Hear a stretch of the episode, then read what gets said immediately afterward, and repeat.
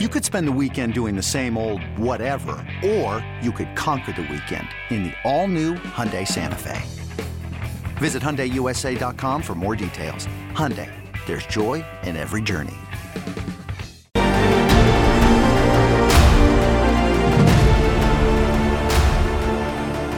Welcome back to the Junkyard Dogcast, everybody. I'm Jake Rowe with Dogs 24/7, and with me are Kip Adams and Rusty Mansell, also of Dogs 24/7. And this is what it all boils down to: Georgia, LSU, SEC championship game, play-in game for the college football playoff. Just doesn't get any bigger. Basically, the same situation Georgia has been in the past 2 years, with everything riding on this game. LSU's probably in a situation where win or lose, it's in the college football playoff. Alabama was in that situation last year. Georgia eliminated Auburn the year before, but Georgia doesn't have that luxury due to an early loss to South Carolina.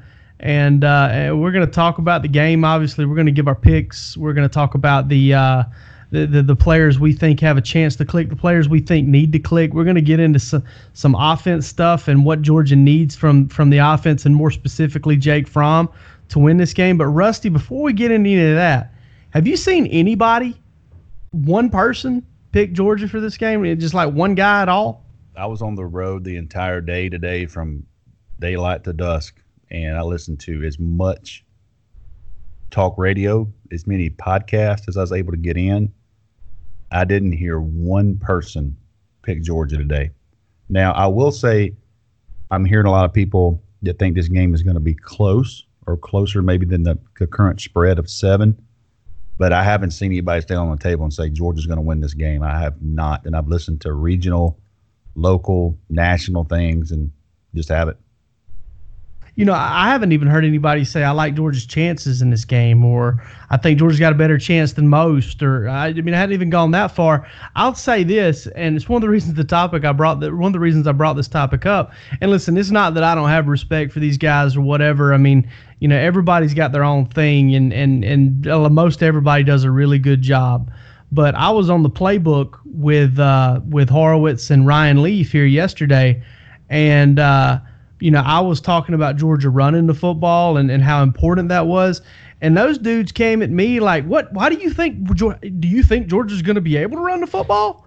And I'm like, "Well, yeah, I think they can. You know, I don't know if they will or not, but I think they can." And I don't know. I got the vibe from them that it was almost like, "Hey, you're talking way too positive about Georgia if you think Georgia's going to hang in this game." So I found that pretty interesting. You know, obviously I'm like everybody else, man. I mean, I understand what LSU's done. I understand LSU's, you know, the number 2 team in the country, and they've beaten a lot of good teams, and that offense is on fire.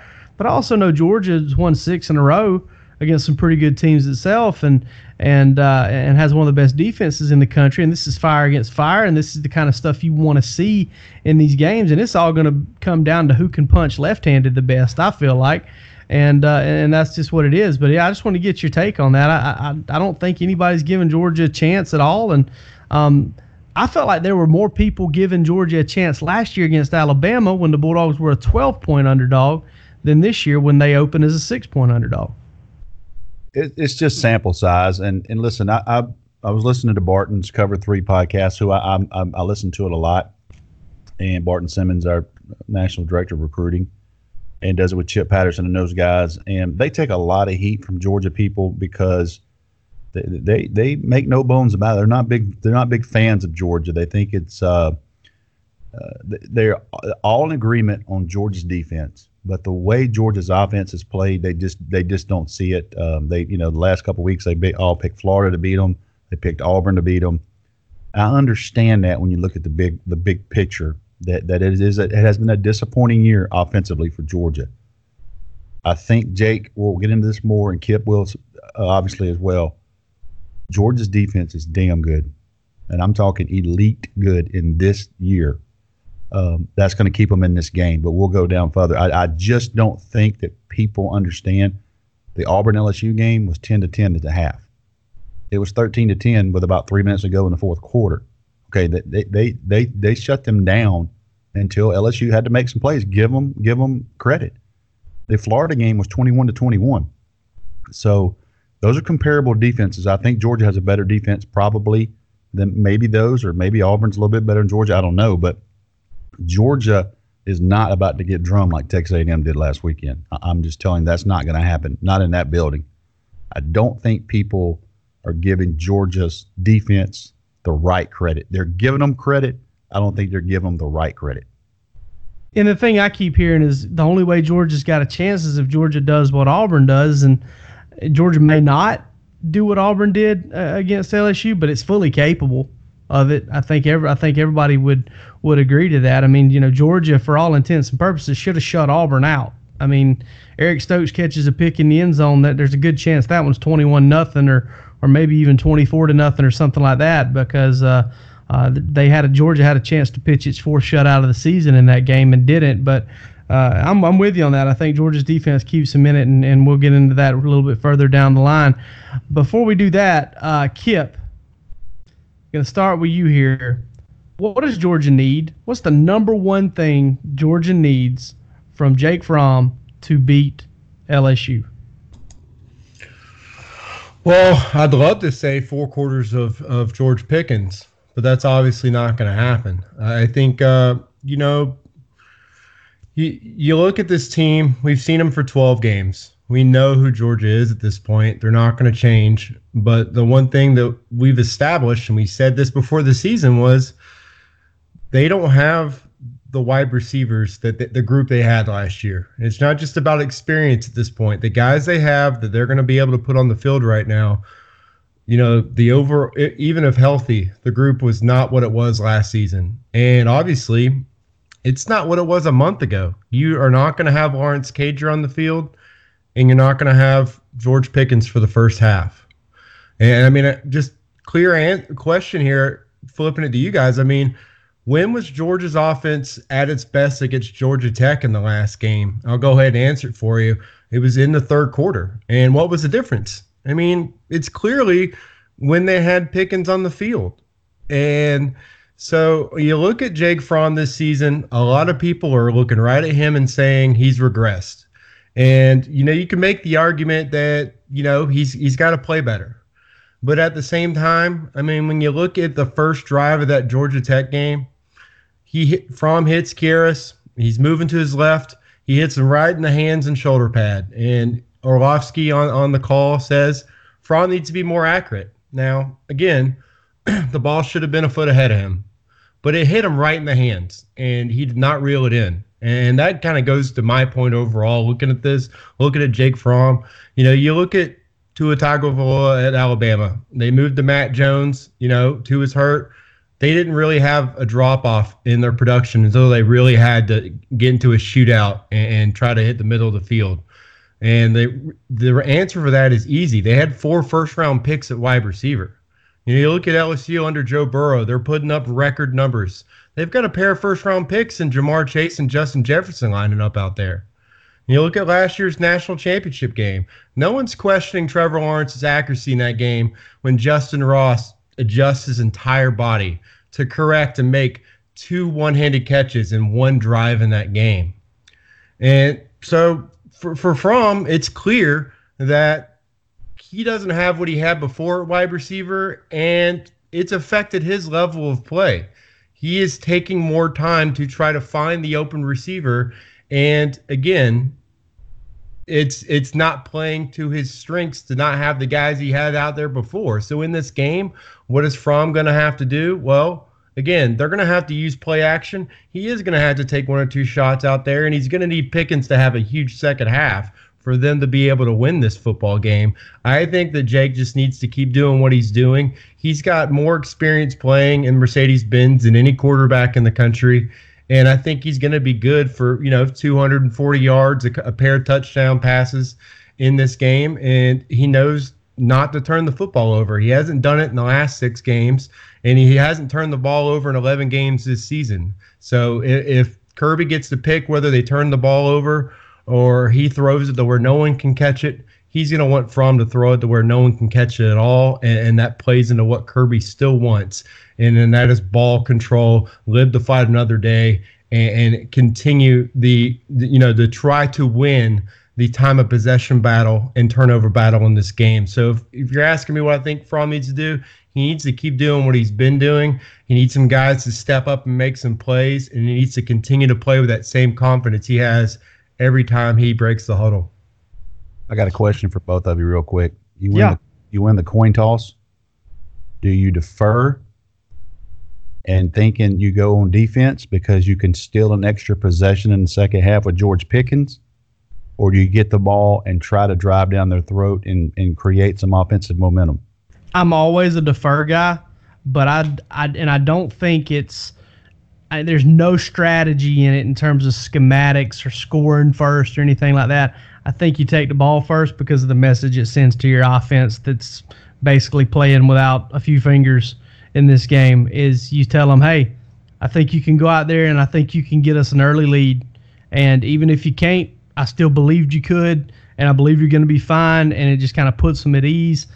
I also think that every single second early on in that game that Georgia's offense can be on the field, it's a second that Joe Burrow and the LSU defense can't be on the field, and it is imperative that Georgia find a way to possess the football for at least 15, probably more like 16, 17, 18 minutes in the first half. That way that defense is ready to play down the stretch and kind of be in there whenever Georgia is back full strength on offense. I'm the exact opposite. I want as many possessions as I can with George Pickens on the football field. I think the offense is different. The offense is different when he's on the field, and they're going to have to respect that. And so for me, you know, I look at it two ways. One, you normally want to defer because you want to have that advantage to be able to know what you got going into the halftime, knowing that Georgia's coaching staff is one of the best in the country at making adjustments. They've shown it time and time again that they do well in that category. And again, like I said, you get a Pickens out there in the second half, of course you want to start that second half on offense. That's a one more possession that he is getting, and you're having that opportunity at the very least that LSU's defense will have to scheme for him and prepare for him and absolutely defer to the second half and tell that defense in the first half, you guys have carried us throughout this season, and we expect you to do the same, you know, in this game and go out there and let the chips fall where they may. Fair enough. I see Jake's side. I tend to agree with Kip. Give me one more possession with George Pickens. And that isn't the elite. He makes LSU line up different against you. And I would take my chances on those 6 possessions most likely in the second half as opposed to 5 without a turnover. I see that reason. And I also know that, like, you can't play a 2-for-1 game at the end of the first half if you don't get the ball to start the second half. So, you know, there's strategic things like that. I just think that, you know, from a coaching standpoint, that if you're trying to show some belief and some confidence in your offense, I think it might be a good move. But like I said, I'm always a defer guy, so I mean it'd be hard for me to go against that. But I do like in a game like this, whenever everybody's counting your offense out, that you kind of go roll it out there and say, hey guys, go get it done, go prove them all wrong right away.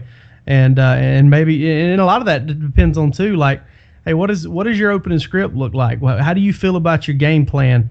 And do you think you can go out there and kind of set the tone in that game? And we'll see kind of how it plays out. I assume they're going to defer, though, because that's kind of what they always do or they have done most of the time. Rusty, what's your thoughts on Jake Fromm? What does Georgia need from him to win this game? Just, you know, Kip touched on a few things. I think to get him off to a good start, I went back and watched the Alabama game last year. And I watched the second half yesterday, I believe, of the Auburn game 2 years ago. And, you know, just making some plays. I think some guys are going to have to help him as well. I think getting him off to a good start is important. You know, he hasn't – the Georgia Tech game, they didn't start well. And, you know, Texas A&M game kind of started a little bit slow. I think a good start – I'm not talking about 7 points. I'm talking about getting the ball – driving the field, maybe getting a field goal attempt, or maybe flipping the field and showing LSU, hey, we can. You know, you remember everybody was wanting to know, could Georgia run on Alabama? That was a thing. Could Georgia run on Alabama? If you remember, Jim Chaney came out and was throwing it all over the place. Quick timing things. Kind of got Alabama off rhythm. I felt like they stole a touchdown pretty early with a freaking dime from Jake Fromm to Isaac Nauta. But I wonder if Coley, you know, last week he started, 3 passes on the first series against Georgia Tech.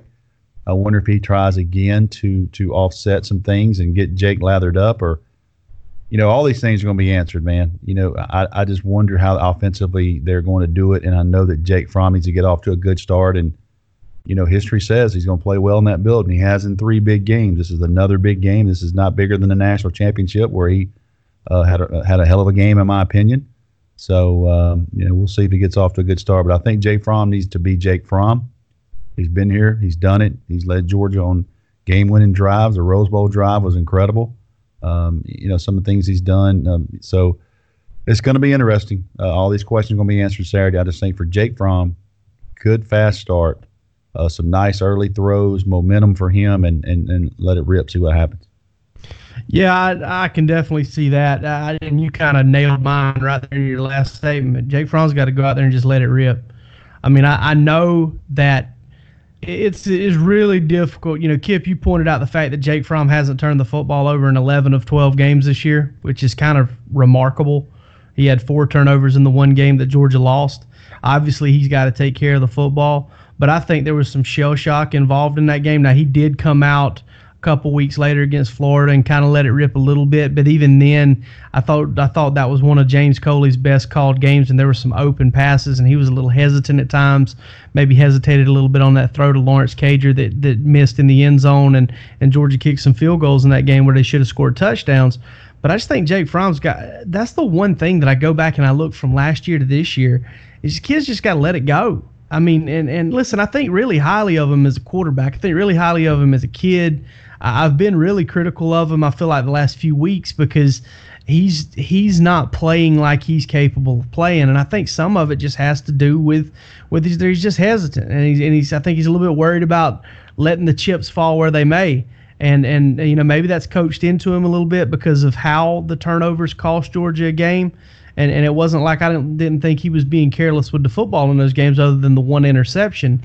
But it just comes down to him playing confident football. And that was the number one thing he did in that SEC championship game last year. He dropped back. He got on that back foot. It was 1 read, maybe 2. That ball was out. The ball was accurate. It was to where his guy could catch it.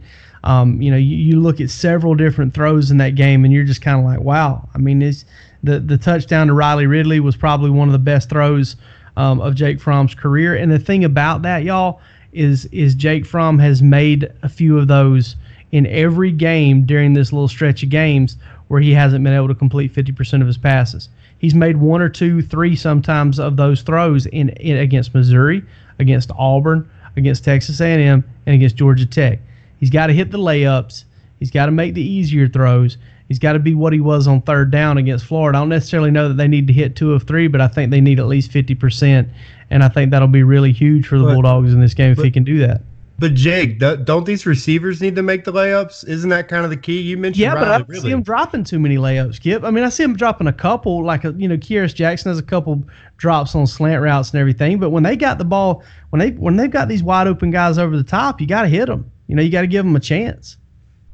Well, that's exactly what Matt Jones did against Auburn. Tried to hit those guys over the middle, and he threw pick-6s, and he turned the ball over. I think that's exactly why Jake Fromm's not hitting these guys over the middle, because they haven't shown that they can catch the ball, you know, facing contact, that they can catch the ball when they know the safety's about to hit. That's a good point. When they can catch the ball just knowing what comes across the middle, and that's not just Kearis, that's not just Demetrius Robertson, but that's also the tight ends. You know, that's just a facet that they haven't shown, probably in practice too, that they're able to do successfully and consistently. And I don't think that Kirby Smart wants him unloading that ball across the middle because, again, that it's a high percentage turnover throw. I think Kirby would rather take a low percentage outside catch than a high percentage turnover throw across the middle. And I think that's kind of where this offense is right now. I'm not sure that Jake Fromm thinks he has that guy who can make that pass consistently. And yeah, you're right. Has that made him more hesitant? Yeah, I think, again, the amount of time he's spending back there in the pocket this season to 2018 to 2017, it's clear. But also, I mean, we get into kind of a chicken and the egg conversation here. He doesn't have those guys back, making those catches. He doesn't have Terry Godwin there. That Terry Godwin would make that catch regardless, no questions asked. Mecole Hardman would stretch that defense down and take two defenders off of Terry Godwin so he can make the catch clean across the middle, or maybe Isaac Nauta can make that catch clean across the middle because of what Mecole's doing. How many guys do they have out there that we know for sure are running sub 4.6 40s regardless of what their GPS says? I mean, that is, again, they are who they are at this point, but I'm not sure that that's part of the game that Fromm, regardless of what he wants to do, it's going to be able to do in this matchup. And we are at the they are who they are time of the season where they're going to have to play to their strengths, and trying to open up the offense and just attack the middle of the field would be something that's completely out of character for what this team has right now. Well, my counter to that would be, one, I don't know that they can beat LSU in a four-quarter ball game without opening it up at some point. And two, they really did attack the middle of the field in their most successful game this season. Offensively, definitely the most successful game in that second half of the season against Florida. Did a really good job of going down the middle of the field. And I'm not necessarily talking about throwing it down the middle of the field, Kip. I'm talking about you haven't even seen the back shoulder fade.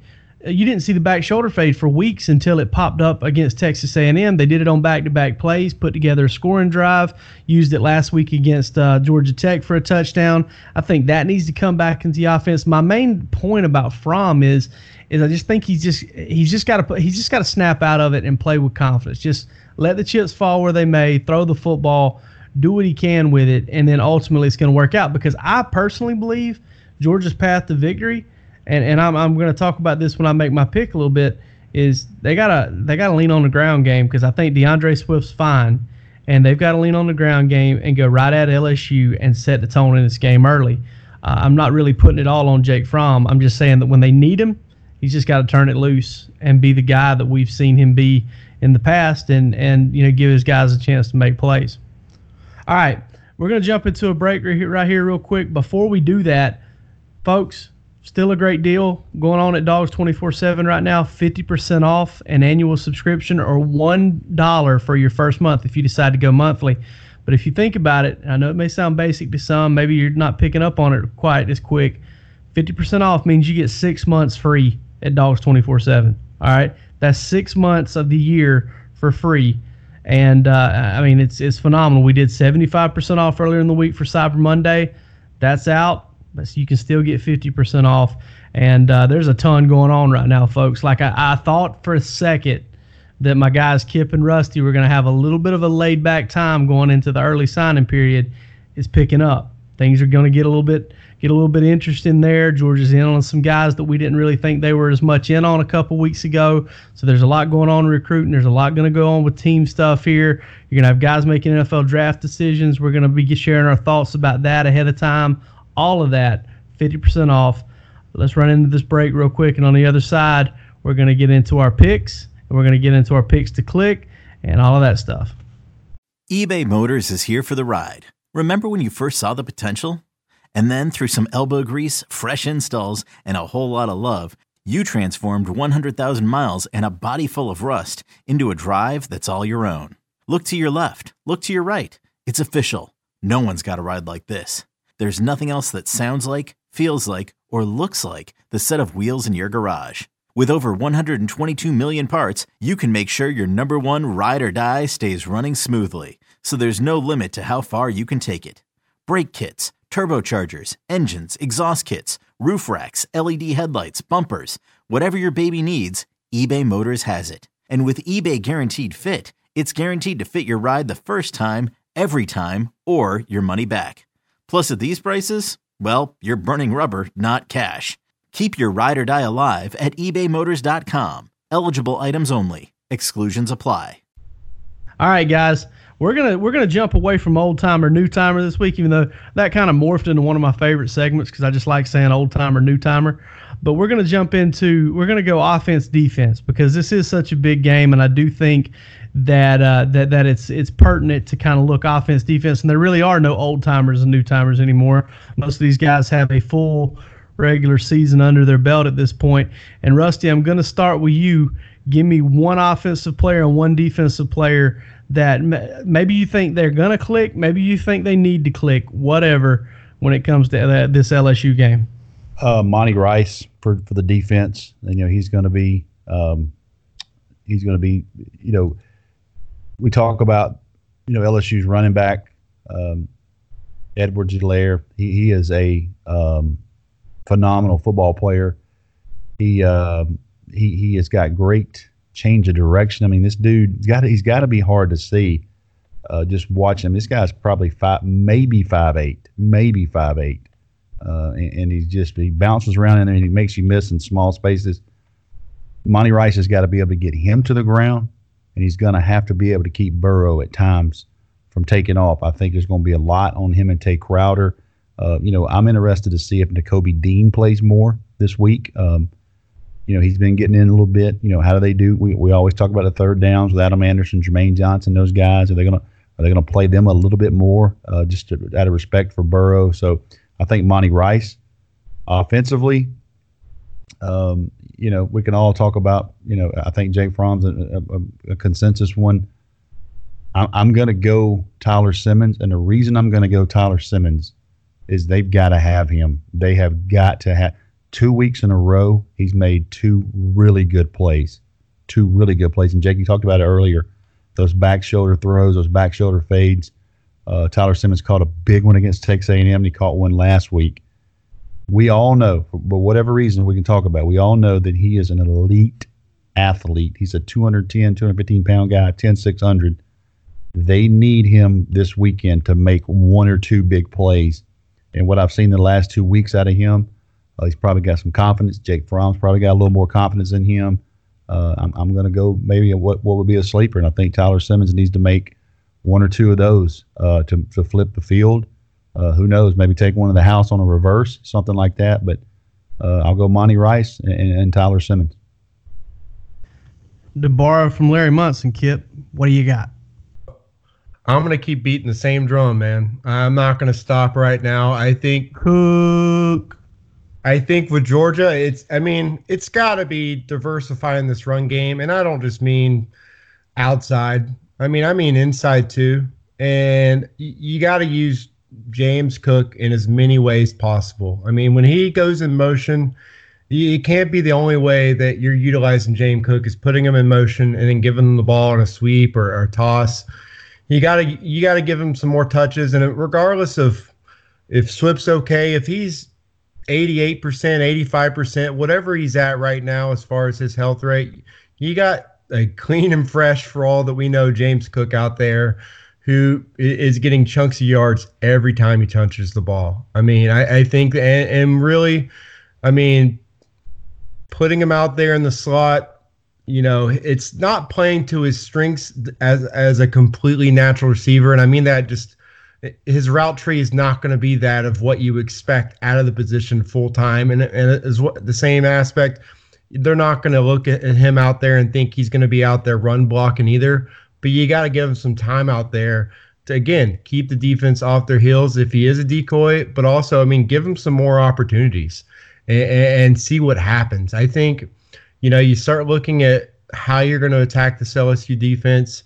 I don't think you want to go outside at cornerback and just expect, you know, those two cornerbacks to give up a ton of plays, high percentage, you know, completions out there. But you get James Cook the ball, you start, you know, throwing him the ball out of the slot or, you know, giving him the ball just regular carries. I think good things will happen. And so James Cook's definitely my pick. If Georgia's going to win this game, I think offensively, he needs to have a couple big runs, a couple big catches, break off one, possibly get to that second level. And then on defense, you know, I got to go with Tyler Clark. you know, going out on top. You know, I thought about Devontae Wyatt for a long time because he's had a lot of quarterback pressures this season. He's played outstanding when he's on the field. But again, Tyler Clark just being, you know, that last hurrah for him. He's also, again, had, I think, 14 pressures. He's had 3 sacks. He's been good at that department. And if you start looking at matchups, you know, Lloyd Cushenberry III for LSU, he's had some struggles this year at center. I mean, he's allowed well over 20 pressures this year. He's allowed 3 sacks. He hasn't been good, you know, pass blocking or really in the run game either. That's definitely, if you're looking at weak spots in the LSU offense, it's right there. So if Georgia can you know, get some disruption in the passing game, and then as well, I mean, obviously, if they're going to have a chance, they're going to have to stop Clyde Edwards-Helaire from doing his job. And so being that, you know, that defensive front that Georgia's been this year, I think the key will be right there with Tyler Clark, winning some battles, you know, giving them some negative plays, putting LSU, you know, behind the sticks. I look for him to have a big game and give Georgia a chance to get a couple key stops. And you know that every one of those stops is going to be like gold to Kirby Smart and that coaching staff. I've picked this guy a few times this year on offense, it feels like. And once again, it's because of offense and special teams. But I'm going Dominic Blaylock. It just seems like I think he's got 5 touchdown catches this year. And I think that's out of 19 receptions, if I'm not mistaken, which is pretty impressive. So basically, you know, every 4 or 5 catches, he's bringing one in for a touchdown. 17 catches for 5 touchdowns this year. So basically, between 3 and 4, every 3 and 4 receptions, one of them's going for a touchdown. Last time I picked him, he had a 51-yard touchdown catch against Auburn. Humble brag. Or not necessarily a humble brag, just a brag. And so I think he's key in this game, because I also look back to last year's game, and that's when LSU had Greedy Williams and Christian Fulton on the outside. This year they've got Derek Stingley and Christian Fulton on the outside. So I think attacking Kerry Vincent a little bit more in the slot is probably a good idea for them. I think that, you know, kind of working on those safeties a little bit. I think Blaylock's the guy who can take advantage of that. And not only that, but LSU's averaging 16 yards per punt return this year, and I know 77 of them came on the phenomenal return from Jaylen Waddle, but they had a 21-yarder this past week against Texas A&M. And Georgia's got a little bit going in the punt return game here lately with Dominic Blaylock, so I think that hidden yardage could be really important. Defensively, I hope I picked the right safety. I'm going Richard LeCounte, because – I think a big way that you kind of combat what LSU does offensively is you go with some robber coverage. You kind of try to fool maybe Joe Burrow into looking at the wrong safety, rolling one guy underneath and one guy playing man free back there to kind of get in on some of these dig routes and some of these slants. I think LeCounte is the kind of guy that can jump one of those routes and make a play. He did in last year's SEC championship game on the opening drive. Not necessarily that kind of play per se, but kind of baited Tua into a throw and kept Alabama off the board on a promising opening drive and really allowed Georgia to kind of seize the early momentum there. As we know, it was momentum that Georgia couldn't hold on to for 4 quarters, but Alabama had a really good football team, so it was kind of tough there, and that tide kind of changed whenever DeAndre Walker went out there at outside linebacker. I want to talk about the pressure that Georgia can put on the quarterback in this game. But, I watched a lot of games this year. LSU has given up, I want to say, somewhere in the neighborhood of 25, 27 sacks. I did the numbers earlier today. Man, I've seen Joe Burrow get blasted, hop right back up, and make some of the best throws you've seen. That's probably the most impressive thing about the kid, is he may be the toughest quarterback I've ever watched. LSU's given up 27 sacks this year, one every 16.2 pass attempts. So I'm going to go with the safety there, and I'm going to pick Richard LeCounte, although I think J.R. Reed's perfectly capable of doing that. And another thing, guys, super important that Georgia tackles well when their receivers catch the football, because if yards after catch are a big part of this game for LSU's offense, Georgia's not going to win. You got to stop those receivers in their tracks, because they're going to get open and they're going to catch balls. Let's get into the picks, guys. Rusty, starting off with you. Let's hear the news. I mean, why do you come at me like that? Like, Let's hear the news, Rusty. I mean, why do I have to go first? You know, I thought about this a good bit today. I know this is a you know, there's only 11 games, I think, this weekend, and let's be honest, this is the game. There's nothing close to what's going on. This is a there's so many implications of this game. You know, if I'm Utah and Oregon, you know, that game's over tomorrow night or Friday night, you know, and you kind of know what's going on there. All eyes will be on this game. Rusty, I'll stop you real quick. There's an outcome in this game that makes all the rest of them completely irrelevant. Sure. That's why this game is the game. Is Georgia wins, nothing else really matters. And in reality, there's two playoff games. You know, on paper, this is a playoff game. I mean, this for all intents and purposes, this is a playoff game. Again, for Georgia in this building. You know, I've heard all week and listened to things, and you know, I know how Georgia has played when they haven't had the pressure on them, meaning they do have pressure to win this game to extend their season into a meaningful season. But nobody is picking Georgia. Nobody's picking Georgia. LSU knows they're in. LSU is in the playoffs. It would take a miracle for them not to be, you know, if they lose this game. You know, I look at the fans, and I think I saw today on analytics, 72% right now, Georgia, because LSU fans know they're going to be making a trip sooner or later in a couple of weeks. So they're saving their – maybe they're – you know, that's the purpose behind this. You look at all that, and you guys know I've been on LSU all year except the Alabama game, and I didn't have the sack to do it, but I have thought LSU has been that team all year. They look confident. They look like they're on a roll. They've got a quarterback that's going to turn 23 years old next Tuesday. You know, it's a grown man. They've got an elite running back. They've got, as Kip said, they got first-rounders at wide receiver. Every possible reason is there to pick LSU. Every possible reason. Everybody's going to say this is a homer pick. I work for a Georgia site. I have studied as much as I can on this game. I feel like this game is going to come down to the very last minutes. And I know that drives Georgia fans crazy to think about another game like that and what's went on and all went on in that building. You know, I just get that vibe of Georgia. They got embarrassed at LSU last year. They got embarrassed. When you look at this 85-man roster, there's not much difference. There's a couple different playmakers on offense for LSU. Their offense is rolling. But when you look at the defense and all those things around it, Georgia's got a kicker. The punter's been playing better. You know, they've got a defense that I think is the best defense LSU's played. And they're going to play in their backyard, basically, in their state. You know, I couldn't picture myself saying this all day, but just the last 2 hours, I just think Georgia's going to find a way to win. And that's not – I'm being dead honest. I'm not saying that to you know, play to our site and all that. I think Georgia is going to win this game. I don't know that Georgia's going to win the national championship. I tell you what, if Georgia winds up playing LSU again in Baton Rouge, that is a very tough scenario for Georgia. They got to be better one time. That's Saturday. Defense travels. Defense is going to come to Mercedes-Benz.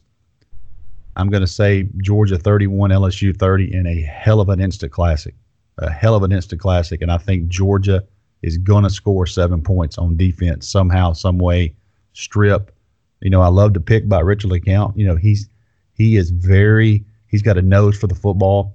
That strip he had at Texas A&M game, something like that. Somehow, some way, I'm going to go with Georgia 31-30. All right. Rusty shocking the world. Kip, what you got? Well, again, I think that Georgia's offense works its best whenever it could just take large chunks of time off that clock. A time of possession is the key to winning this game for Georgia. And honestly, when I talk about having a diversified run game, honestly, I'm actually talking about the interior offensive line being able to win battles against LSU's front seven. I mean, when you look at what Georgia's been able to do, they are, and it's obvious why they have more success there, but their run game has done better outside the tackles. again, Andrew Thomas, Isaiah Wilson, you know, maybe two first-round picks, definitely a top five pick and a top, you know, first 50 picks kind of player in Isaiah Wilson. They're playing to their strengths. But, again, to win this game, they're going to have to be able to run the ball, you know, between the tackles. And this offensive line has been, again, all year long they've been talked about how the best pass blocking offensive line in the country. You know, they need to step up and prove they can move the pile in the run game too. And Trey Hill is, I got to give him credit. You know, he middle of the season, it was getting pretty ugly. And the last couple of games, Trey Hill's come on. He's played really well. And he's got to continue to do that. But the left guard position, you know, they got to get better play there. I thought that whenever they put Jamari Sawyer out there, I got to be honest, he looked really good. And Solomon Kinley hasn't had his best season. It's a tough decision there if you're Kirby Smart and Sam Pittman. I really liked what I saw from Jamari Sawyer, and if it's not clicking early, you got to plug him back out there and see what happens, in my opinion. And, again, I talked about earlier, Fromm's played 3 games in Mercedes-Benz. You know, he's going to be good to complete 64% of his passes. I think that, you know, he's going to have a solid game. He's going to put Georgia in a position to win. And if you look at Auburn and Florida, they kept LSU on their toes because they hit the mid-range passes, you know, and their line play was outstanding. Georgia's lines are better than Auburn and Florida's line overall. You know, I think the defensive line should be good enough to get enough stops against LSU's run game to get the ball back on offense to have enough possessions to win this game. My question is, again, is Georgia going to have enough on offense? You know, the LSU's offense and Georgia's defense, I think that's two strengths on strength. I think they're almost really going to cancel each other's out. I think, you know, LSU's not going to hit what they average. And I think LSU's probably going to – I mean, the key to this game is whether they break that 30-point barrier. I don't know that Georgia can put 30 points on the board because I think LSU's defense is not getting enough credit for how well they've played this season. If you're asking me if LSU's defense or Georgia's offense has played better this season, I think I would definitely say LSU's defense has played better this season. It's just not – it's being overshadowed by that offense. And so I think for Georgia, Joe Burrow is going to hit on some big scoring throws. And I'm not sure Georgia is going to be able to keep up in the first half or when they get what's closer to a healthy offense in the second half with George Pickens to keep up with them. I think that not having Cager out there is going to hurt Georgia a lot. Not having Pickens out there for the first half could be the difference in the game. I think LSU wins 30-27. All right. Break the tie, Jake. Oh, man. This is tough. This is tough because, I've thought all week, I've kind of had the opinion all week that Georgia's kind of getting shortchanged this week. Like, you know, the talk has kind of been Georgia's the sisters of the poor or something. Like, this is just a total mismatch that LSU's kind of facing a 4-loss team or a 3-loss team in the SEC championship game. I think Georgia comes out ready to play. I think Georgia comes out swinging. I think Georgia comes out running the football well. I think they're going to get some better play from the quarterback. They're going to get some better play from the offensive lineman, and it's going to be inspired football. I really do, like, when I think about this, I like Georgia's chances to win this game. But I think I might like LSU's a little bit more if I'm using logic.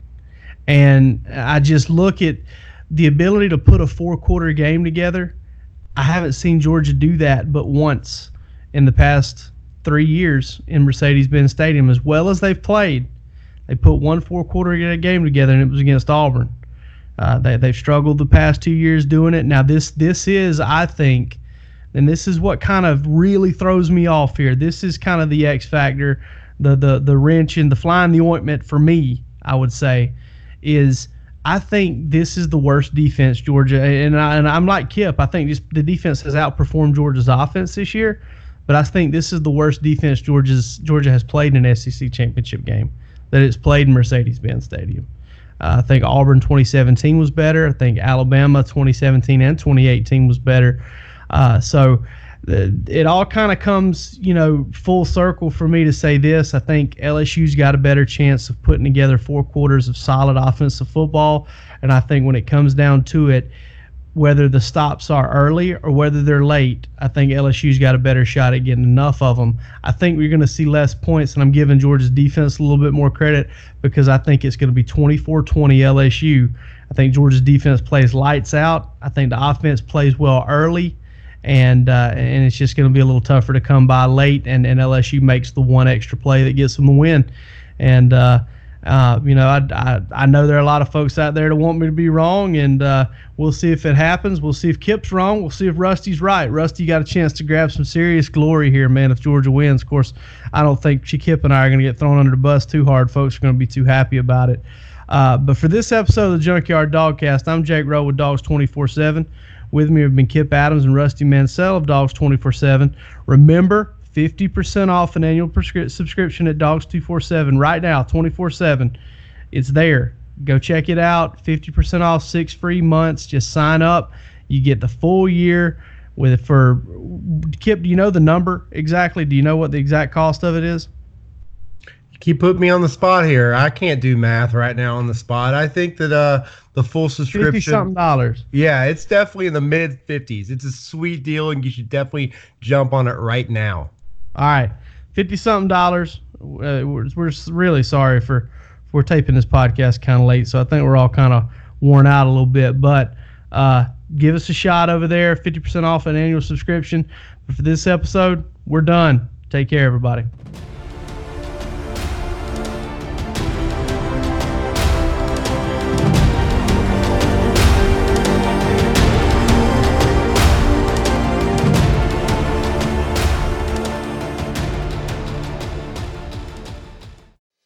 Hello everyone, it's Micah Richards here. You might have seen me on CBS working on their Champions League coverage over the last couple of years. I wanted to tell you about an exciting new podcast that I've been working on. It's called The Rest is Football. It's me, alongside Gary Lineker and Alan Shearer, two absolute legends of the game. The show combines topical debate from the world of soccer along with outrageous tales from our careers. And I mean, outrageous. Just search The Rest is Football wherever you get your podcasts. All the best from Big Meats.